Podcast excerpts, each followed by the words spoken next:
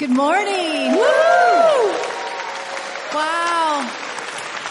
Oh, it's wonderful to be at Valley Family Church this morning.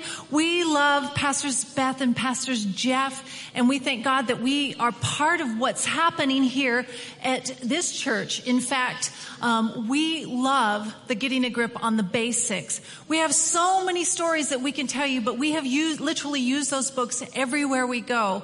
Um, one of the, For about 25 years. 25 years, yeah. Our church that we pioneered in Manchester, England, we had over a thousand Muslims born again in that church.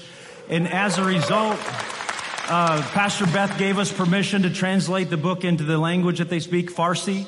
And so all of those new uh, believers that come from Islam, they get the basics as their foundation in their language. And there's, I was there just a few weeks back, and there was a, a lady about, I don't know, she's late 50s, right? she's like four foot tall. little Iranian, Iranian lady. And, and she's got this Instagram ministry.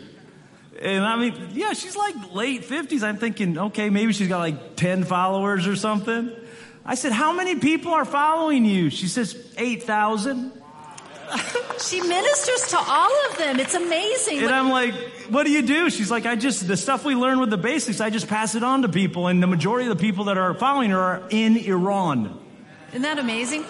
We just also, in fact, a couple of weeks ago, many of you know that we are living in uh, Beirut, Lebanon, and uh, one of the language that they speak there is French, and Arabic is prom- the prominent language. But she said, "I have a whole bunch of house groups in French." She says, "Please, can I have the getting a grip uh, in uh, in the basics in French because I want to begin teaching all of my house groups the getting a grip on the basics." You guys, what you're doing here, helping Pastors Beth get this word out is literally changing people's lives. Everywhere we go, we love getting a grip on the basics. Amen. Yeah. Well, we, like I said, we've just come from Beirut, Lebanon. I think many of you have seen what's happening in the news. Uh, on our way here, just to get to the airport, we literally had armed military officers on this side of the car, and then we had millions of protesters on this side of the car just to get to the airport. So we're excited that we get to be here and minister here. We're also celebrating Matt's little grandmother's birthday, her hundredth birthday. She's in Hudsonville, so we get to celebrate. I'm originally from West Michigan, and my grandmother, she's 100 years old, but you wouldn't think she's a day over 60. She says, It's all because of Jesus. She gives awesome. us likes on Facebook, and we're like, "Thank you, Grandma." You haven't lived until your grandmother gives you a thumbs up when she's 100 years old on Facebook. Well, we love that you guys are behind us. You know, what you guys do here helps us do what we do there. And we thank God for you. Um, missions is not just about adults though. I always love to bring in that we are getting missions into your children. How many of you remember when you were a child and you heard a missionary and it just rang inside of your heart? I believe that we have a job to get missions into your children's hearts and we've written some books called Around the World with Matt and Lizzie. They've gone into Nigeria, they've gone into Egypt, and they've gone into England. And these books are based off of our real life stories. Even the characters, the little dog in the book is based off our son, Jonathan. I showed one of the little boys out there and it shows Bentley on top of the little uh, tattoo thing. Uh, and he says, Oh, I wish I could be on the top of that. I says, Well, my son was, and he got in huge trouble for doing it. So um, maybe some of the things that Bentley does is probably not good for children to do, but he's our comical relief in these books. And then we're getting ready to um, get published. I'm so excited. We just found out yesterday around the world with Matt and Lizzie China. So um, Matt and Lizzie get to take smuggle some Bibles into China. So we thank you for getting behind our projects, and you'll notice that we're all our team out in the lobby, and here we're wearing TGen.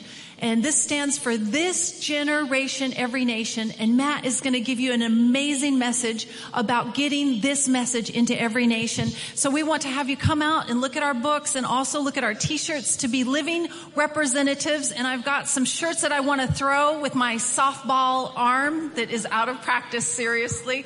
But we just want you guys to come. Oi, yay. You want to throw that side? Okay, let's see. Ooh, there's a kid. He'll want some. Yay. There's a kid. Come out and visit us back in the lobby. We'd love to talk with you. And like I said again, thank you for being behind what Club 1040 is doing in the Middle East and North Africa. God bless you guys. Awesome. And as she's sitting down there, um, the, she has the three books as a special Christmas special, and she'll sign them and autograph them to their kids as well. So please do connect at our connection center back there. So as Julie said, um, we're on our T-Gen tour, and that'll make sense by the end of this morning. But um, I want you to imagine just for a second um, that God, who's the creator of all, He's the most creative of all creation. And I want you to imagine that this screen behind me is a giant canvas. In fact, the canvas as large as this entire earth. And in the master's paint palette is seven billion plus colors of paint. And that, those seven billion colors, one of those individual, everyone's different. One of those colors represents you, your life. And I want you to imagine this white blank canvas. And I want you to imagine God taking his masterful paintbrush and dipping it in the color of your life, which doesn't look like any other color that's on his paint palette. And I want you to imagine him putting that paint on that blank canvas in the way that he sees that will make the, you, you know, show forth the greatest glory. But then I want you to think about it for a second. What if you are the only color that's put on that canvas.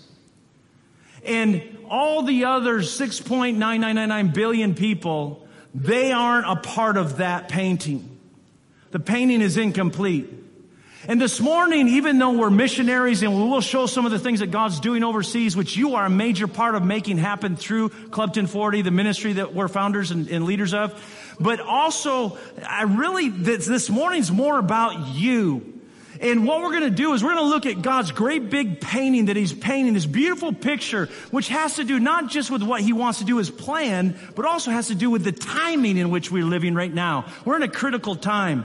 And I want you to see that you fit in that plan. What I understand is this, is that we're all here because we want to do something that fulfill God's purpose for our life. Isn't that right? That's why we're in church. We're like, we know God has a purpose for our life. I know God has a purpose for my life. You may be saying the same thing about your life. I know He has a purpose for my life. I'm not sure exactly how it fits or how it works. Well, like that giant painting, until you see the big picture and see that you are one part of God's beautiful painting, not the only thing, until you see the big picture, it's hard to really understand how you fit. So this morning is really more about you understanding how you fit in God's big, beautiful picture. And that will also show us how Valley Family Church fits in His big, beautiful picture. And so I'm asking you to just grab a hold with faith and lean into what God has for us. Are you ready to do that this morning? Praise God. Let's pray. Let's pray and ask God. Father God, we come in agreement with all the prayers that have prayed already today. And we say, Father God, that today we'll see more clearly what you're doing in the earth in our generation. That we'll see how we fit in that and we'll see how Valley Family Church fits in that and how we fit in the church here. And as a result, Father God, we thank you that we get to be a part of what you're doing in this earth, an important part. And all who said in agreement in Jesus name, Amen. Amen. Praise God. All right. So I'm going to start with this picture here, talking about pictures and paintings. This is a picture. In fact, uh, to help explain it, let me go to the next slide and then we'll come back for a second. See all these little dots? These dots represent different tribes or nations. Every people group in the earth is defined by these qualities. The largest group of people with which they have a common culture, common language, common thinking, those kind of things. It's sort of the things that make us us and other people them.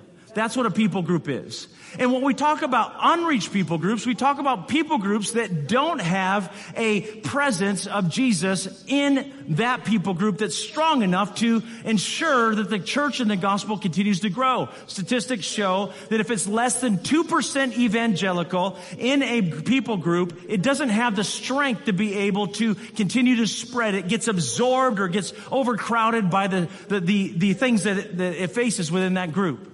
So, an unreached people group is a group that has less than 2% evangelical in that people group. How many people groups or nations do we think that there are in the world? What do you think? There's actually 17,000. I'm rounding figures a little bit, but 17,000. Of the 17,000 people groups, there's approximately 10,000 that have been reached. That leaves about 7,000 that have not been reached. And they are the ones where the greatest population tends to be. So let's go back to the other, the other picture. So here, this, I, the thing I like to point out about this is this is looking right now, the green represents the growing church, the red represents that area of the world that is least reached or unreached, where the greatest number or concentration of unreached people groups are. And so if you look at this picture right now, you can see where the majority of the work needs to be done. And if you just look at it at face value, you think, man, we've got a lot of work to do. But here's where we start seeing how the timing of things of God is really coming to a real knife edge and how we're living in really an exciting time. Because if you look back 40 years ago or so, when the same Bible college that your pastors went to, that we went to as well, that's where we met them, uh, and before they came up, came back and started the church here, based in Tulsa, Oklahoma, the graduates in the late 70s, early 80s, they would make their way through Mexico down into Central and South America. 40 years ago on that map, that area of the world would have been predominantly red or yellow. In other words, unreached or least reached. Now some of the largest churches in the world are in that same area. And like in Brazil, they send missionaries all over the world. So then let's look at the same map. You know, think about China. In the early 70s, there was a delegation that went from the United Kingdom to China to see if they could find any born again Christians. And after looking and looking and looking, they couldn't find one single born again Christians in the early 70s. Now in China, just a few decades later, there, the, the church in China, the house church movement is the largest church movement in the earth. And you can see on this map, it's not red China. What color is it? It's green China. Everybody say green China. What does that mean? The fastest growing church in the world is in China. The largest church in the world is in China. These five uncles, church leaders, when they were asked, how many people are in your house churches? They kind of talked amongst themselves and they said, I don't know, maybe about 10 million people. That's pretty good church size. You know, church attendance is down a little bit. We're down a few hundred thousand this week. So, that's what's happened in the last, since the early 70s, from almost no Christians at all to look at that. And then look at Africa, the same thing. A couple hundred years ago, there were only Christians on the coastline. Now some of the largest churches in the world. I know somebody, a pastor I know in Nigeria that just built a hundred thousand seat sanctuary and they fill it more than once on a Sunday. Think about that. So, that's where we are. That's the condition of the world till now. And we've made a tremendous amount of progress over the last couple decades. And as we go from 2019 into 2020, we have a great opportunity in front of us. And we're going to talk about how that opportunity can be reaped in every way. So I want to ask this question. Every generation, when you think about generations, every generation, when you, when you think about in the past, past generations, every generation has its defining factors. And if I were to ask you, what is the defining factor of this generation right now? I wonder what we might say. We might say, for example, polarized political positions. We might say other things, many other things that might say. But my question is, is how do we want the generation to be defined? Every generation has to decide how it wants to be defined. And my question is, is what if instead of maybe fashion trends or different things like that? Cause I mean, let's think about this. 1970s. When you think of 70s, what do you think of? Maybe you think of, let's see, do we have a picture of it? Uh, Pastor Beth, she posted, I, we knew Matt and Julie Beemer when they were singles. And I thought to myself, yeah, and when Pastor Jeff had hair. I hope he, hope he watches that. So 1980s, same thing. What do you think of 1980s? Big hair and ozone depletion through hairspray, right? Those giant hairspray canisters that look like bazookas. So each generation has its things that are its defining factors. What, what about if our generation was defined as the T-gen generation, the generation that was able to reach every nation? So we actually can do it. We have, it's not a matter of if we can or we can't. In fact, the statistics tell us we have 22 times the ability to reach the, that red area of the world. We can do it in one year's time. We could do it in 40 days. The church loves to do things in 40 days. Why don't we do it in 40 days? We could do it not just once, twice, three times. We could do it 22 times over. So it's not a matter of if we can do it. It's a matter if we want to do it. Where's the want to? Not only do statistics tell us that we can do it, but actually Habakkuk tells us in chapter 2 and verse 14 that there's going to be a generation that does it. It prophesies all the way to our time. And it shows us there's going to be a generation that does it. And I like this, this scripture. Look, let's read it together on the count of three. One, two, three. The earth will be filled with the knowledge of the glory of the Lord. How? As the waters cover the sea. Okay, let's think about that for a second. The whole earth will be filled with the knowledge of the glory of the Lord. How? As waters cover sea. How does water cover sea? Like absolutely, right? So there's a lot of scriptures we can look at, but I just want to look at that one. This, there is going to be a generation, the Bible tells us, where this gospel message will cover the whole earth in the same way that water absolutely covers the sea. Why not our generation? And then in the New Living Bible, I like this. It says, the earth will be filled with the knowing of the Lord's shining greatness. And we created this little graphic. Uh, we called our water world. And that shining, this shining greatness of the Lord over that 1040 window area, that least reach area. That's what we're seeing. That kind of speaks prophetically to what we believe can happen in this generation. So let's look at this. Statistically, we can do it 20 times over. Um, the scriptures say there's going to be a generation to do it. Why not ours? So let's look back in scriptures and see if any generation ever got close. Well, the scriptures tell us the first generation almost did it. Almost did it. In fact, let's look at three quick scriptures. Romans chapter 15, you can make a note of these and go back and read them later. In Romans 15, the apostle Paul says something incredibly powerful. He says, my aim is to preach the gospel to those who haven't heard. And then he quotes an Old Testament scripture. He says, because, he says, basically, I base my whole apostolic ministry on God's word that says this. Those who haven't heard, they will see. Those who haven't known, they will know. He, he quotes an Old Testament scripture saying, that's what I base my ministry on. And my whole, everything I do, I push it through the filter of my priorities are all about telling people who haven't heard the gospel first. And then I'll go and do other things. Like Oswald J. Smith said, why should anyone hear twice when so many people have never heard once? That was Paul's frame of mind. But listen, the cool thing about this is in, in Paul's time, Romans 15, Paul then goes on to say, even though this is my priority, this is how I live my life, this is how I spend my time and my ministry, my money, he says, however, now I can come to you Christians at Rome because, um, the gospel's been fully preached from Jerusalem all the way through to Illyricum and all the region round about, and I have nowhere else to preach. So in Paul's day, in Romans 15, he says, he says the gospel had been fully preached in that generation, in that area. And if it can happen then, why not now? Acts 19 is another example.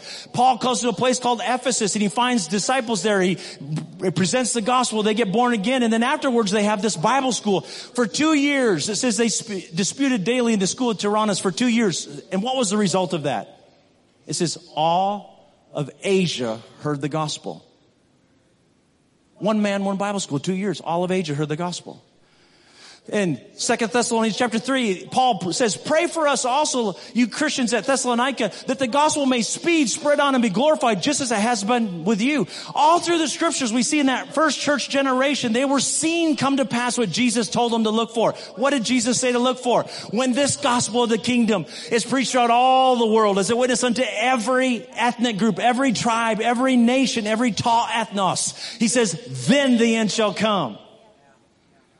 And they were seeing it come to pass. And, and, and, missiologists and church historians say that if, if they would have continued with the apostolic zeal that they were, had that fire uh, into the third generation of the church, they would have reached the entire um, earth with the gospel of Jesus. In fact, um, historians, church historians, they wrote about in the day. They and it's not in the scriptures, but it talks about in history. And then Foxe's Book of Martyrs bears this out when it talks about how all the early apostles they didn't die in Jerusalem or in their homeland. They died in countries that were not their homeland as they went to give the gospel out to different places. So, for example, Thomas died in India as he preached the gospel to the people that didn't know Jesus. John Mark died in Alexandria, Egypt, as he preached to the Pharaoh worshippers. And, and Peter died upside down on a cross. You read Foxe's Book of Martyrs, it tells the whole history. What kind of terrible passion for the lost and love for the unsaved does it take for people who know Jesus to then abandon all that is comfortable to them and go to places that haven't heard? There's something inside that in the early generation that had that, that I think we're beginning to see bubble up again in our generation. But unfortunately, what happened was, is the church became um, uh, uh, led into politics and, and differences of, of culture and, and disputes and arguments. And, and then as a result the church took its eyes off the harvest fields. And so instead of fulfilling the Great Commission by the third generation, the church fell into darkness. It's known in history as the Dark Ages for not just a few years, but for 1,200 years the church light was almost all but extinguished out. It almost died out. And then we had to have people, God raised up people like Martin Luther and John Calvin who were reformers in the 50, not 1500s. But they, because of their doctrinal beliefs, didn't reach out to the harvest fields. And plus they were so busy trying to get the church fixed. So that wasn't their priority. So it wasn't until the 1800s. Folks, that's just a couple hundred years ago. You see what I'm showing us? This beautiful picture that's in front of us, what's happening over the last few decades of, of we're getting really close to God's end day timing of reaching the world. We can see it in front of us. The finish line is in sight. And we see throughout history when we look at the big picture of God's, you know, generational history, we see that just in the last couple generations, we've made incredible progress.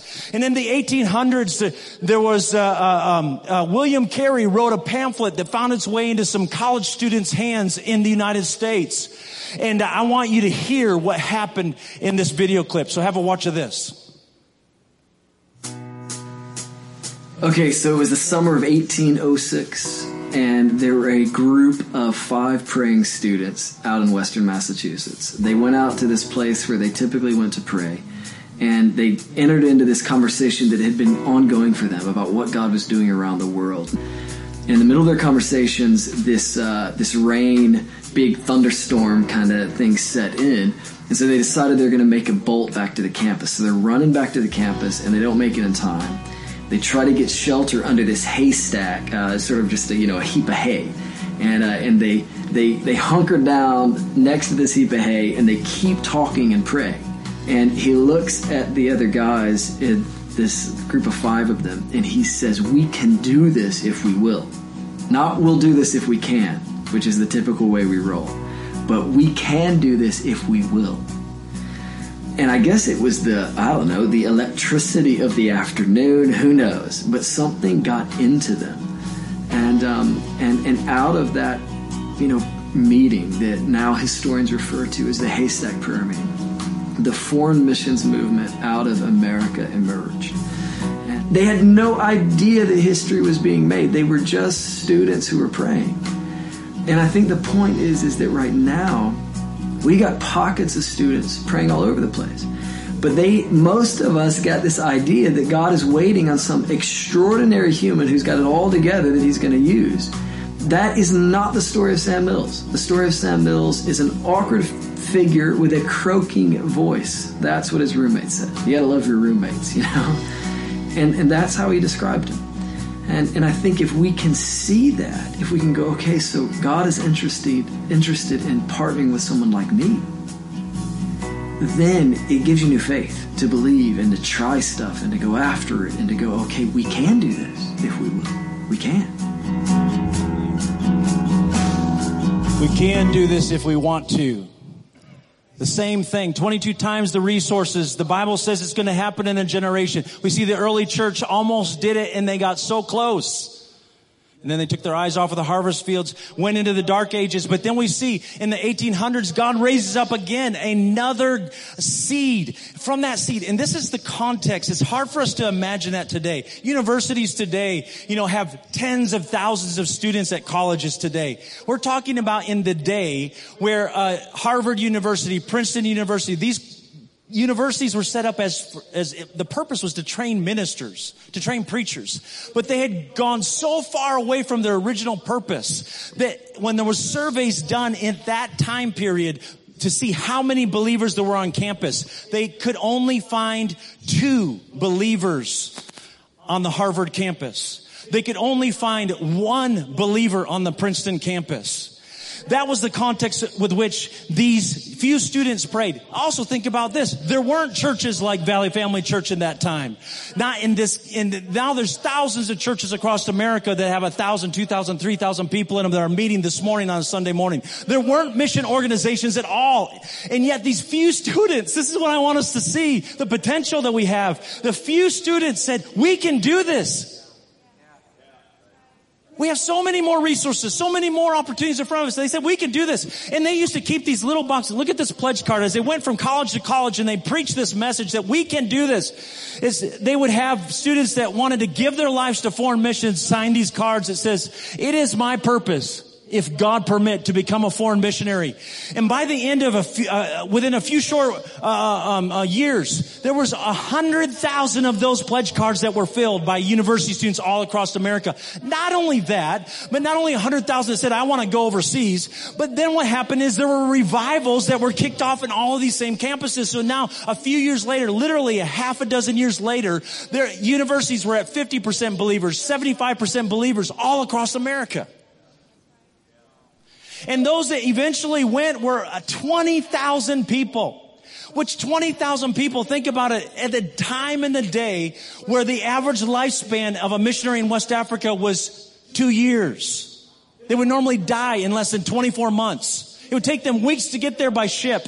And a lot of denominations eventually went to the point where they said, we will make a coffin to your size and you pack the coffin of all your life belongings before you got onto the ship so that you would have that on the other side, knowing that when they got on that ship, they were never coming home. Against that, think about this. In those universities, the wealthiest of American society were the only ones going to them. So it wasn't like people that just barely got in with no money and just this is the only option they have in life to go and give up, you know, they're all for the call of God. We're talking about the people that were supposed to be the politicians and the presidents and the doctors and the lawyers and all the uh, society influencers. And they were saying there's a greater call. And what I'm excited about is there's been decades where it seems as though that, that's not really been in the church that, that real, just terrible passion and hunger to tell people about Jesus, it's not really been there. But I'm starting to see a new generation rise up. You know, my generation and the generation maybe a bit older than me, that was all about let's get the biggest cars we can. Let's, you know, get the biggest bank accounts we can. Let's get the biggest houses we can. You know, it's all about that side of things. Now, the new generation is like, we want small, tiny houses. We want to wear, you know, uh, secondhand t-shirts. It's not about, it's not about the, all the big stuff and all the money. It's about cause. What can I give my life to? The problem is, is, is they don't hear anybody saying that there's this cause called the Great Commission. And so they don't know that that's really the thing that God is raising up this generation for. And so what they do is they start trying to use the cause to do all these other things that seems good in society in today's world. When the real thing that will scratch the itch of that cause is changing people's hearts from darkness to light.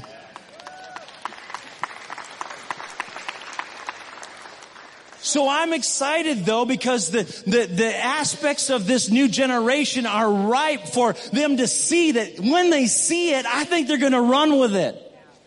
And I want us, you guys that are parents, you know, uh, these books that Julie's doing, things like that, get them into your kids so that our children can be the global leaders of the next generation. When kids get old enough to go on mission experiences through Valley Family Church, make sure you raise the three to four thousand dollars and send your your teenager to, on these trips. Why? Because it's the only thing that will scratch the itch of an eternal thing in their heart of adventure that God's put in them.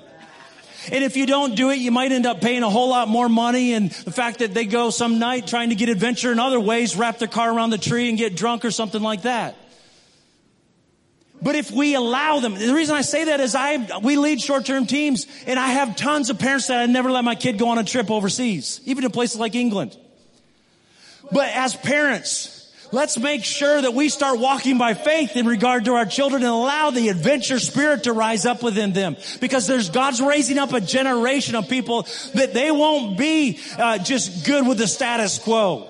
They need a cause that has eternal significance attached to it. And this church has a, has a, uh, has a, you know, has an important part of raising up this next generation. It's a generational church raising up young people. So let's facilitate that in their lives. An example of that is last year at this time, this young man right here, he gave up his life to go and make first contact with an unreached people group. There's something called U UPGs, unengaged unreached people groups. What does that mean?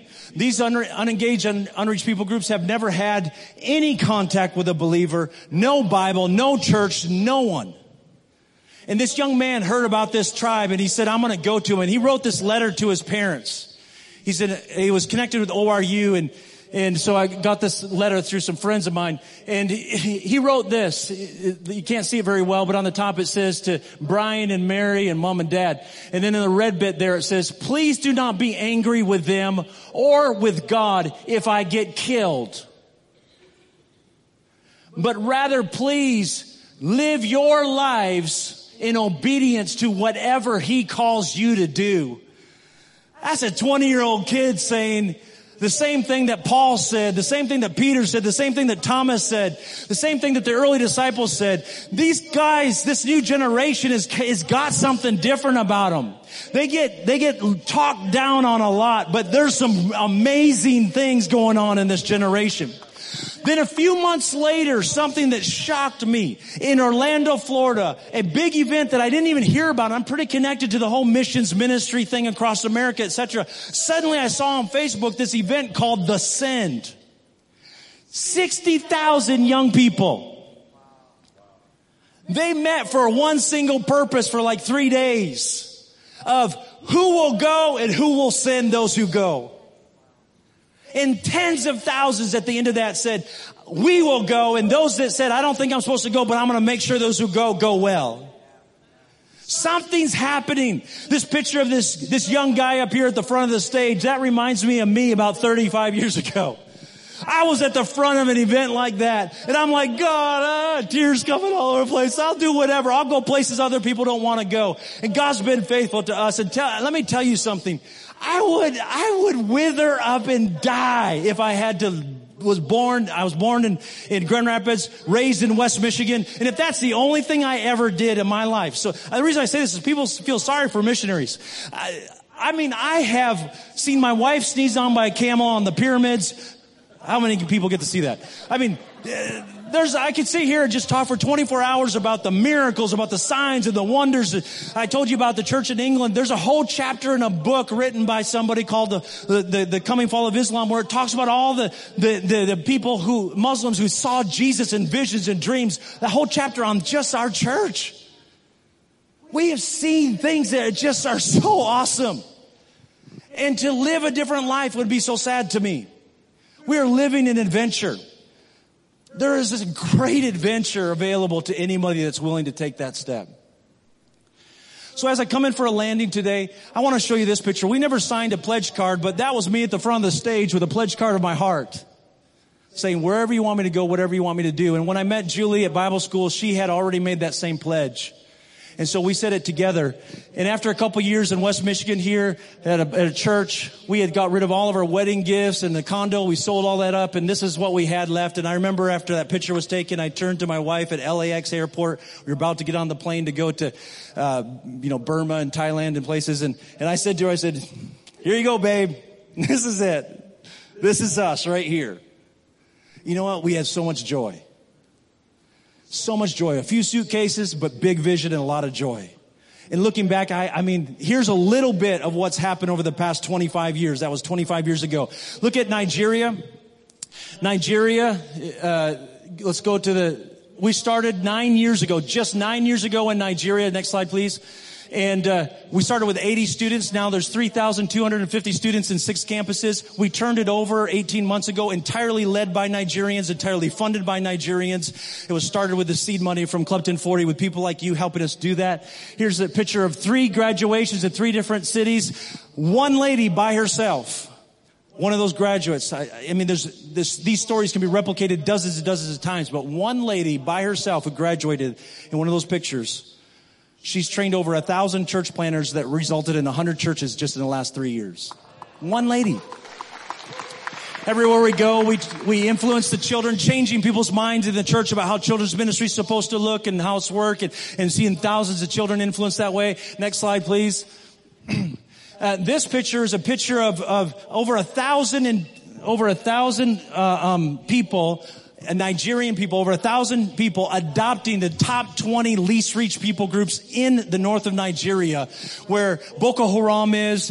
People speak Hausa, the language of that, of Boko Haram, that ex- extremist terrorist group. Remember the Bring Our Girls Back campaign? That was the group that stole those 300 plus children from a Christian school and made, forced them into Islamic marriage and worship.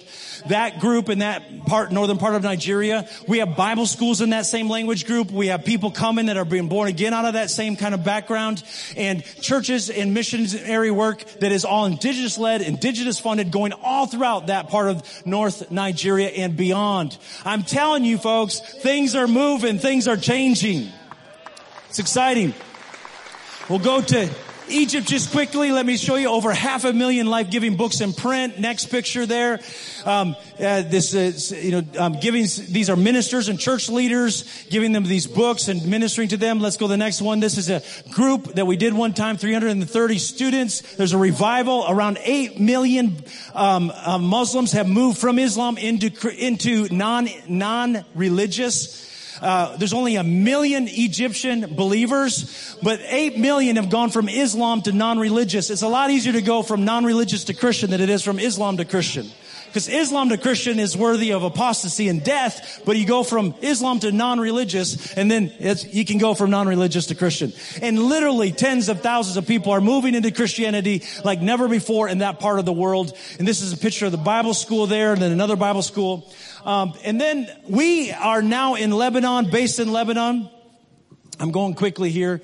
So just giving you a little taste of it. This is what Julie was talking about. This is the, the, um, uprising that's taking place. There's, you know, we, we've had several of these in different countries.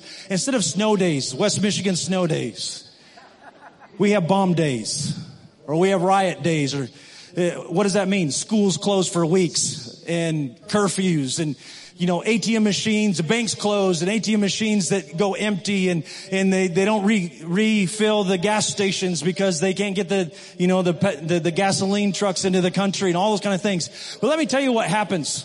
Wherever these things have happened, and we've seen in several places, what happens is there's a change that takes place in the nation. And when there's a change, whether it's the Arab Spring happening throughout the Arabic world or whether it's something like this taking place, we're able to see thousands of people come to Jesus. Let's show the picture of the two young ladies. These ladies are um, Syrian refugees that are holding digital Bibles. Those digital Bibles are in their language. The first time they ever heard the Bible in their own language. We've seen 6,000 of those put into places like Iraq and Syria and all of these different places. And then I'm going to show you a video as I finish up today. This video is, um, is, a, is kind of just gives you a little taste of what's happening in Lebanon. There's a, at the end of this video, there's a little boy, and the little boy is from a Muslim family. You can see his mom has, his mom has the, um, hearing aids that she's holding on to, and he's about four years old prayed for him for healing. The interpreter said, say Jesus in the Arabic language. The little boy then said, Jesus, saw. And, um, as a result of that, you know, everybody was very happy, very excited, of course, that the child could hear, praise God. A little church got birth out of that right on the Syrian border. Um, but here's the cool thing I think about it is we didn't know it. He, he not only couldn't hear, he never spoke before. He never, so his little Muslim boy, his very first word ever was Jesus. Staring into your eyes makes my heart come alive. Suddenly brought to life when I met you. Reaching beyond the skies, running deep, searching.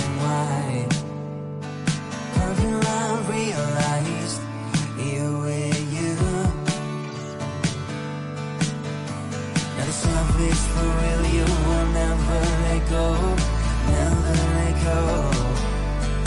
Oh, it's more than just words left beyond my control, out of control.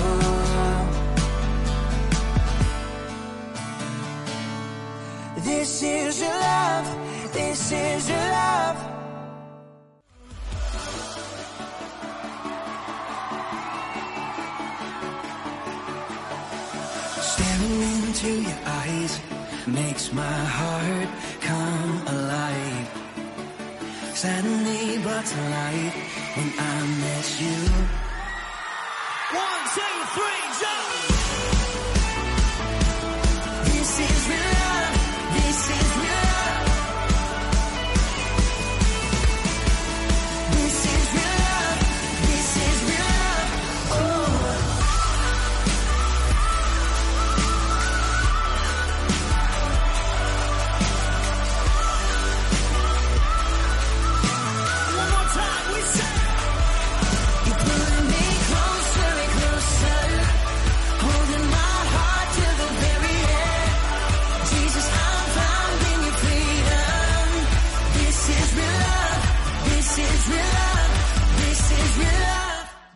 There, but right at the very end, he says, Jesus, Esau. So that little boy. I want to show, go ahead and play the next video. This is uh, one of the things we do is strengthen the leaders and help build up the existing churches as well as help them reach out to their own country. Go ahead.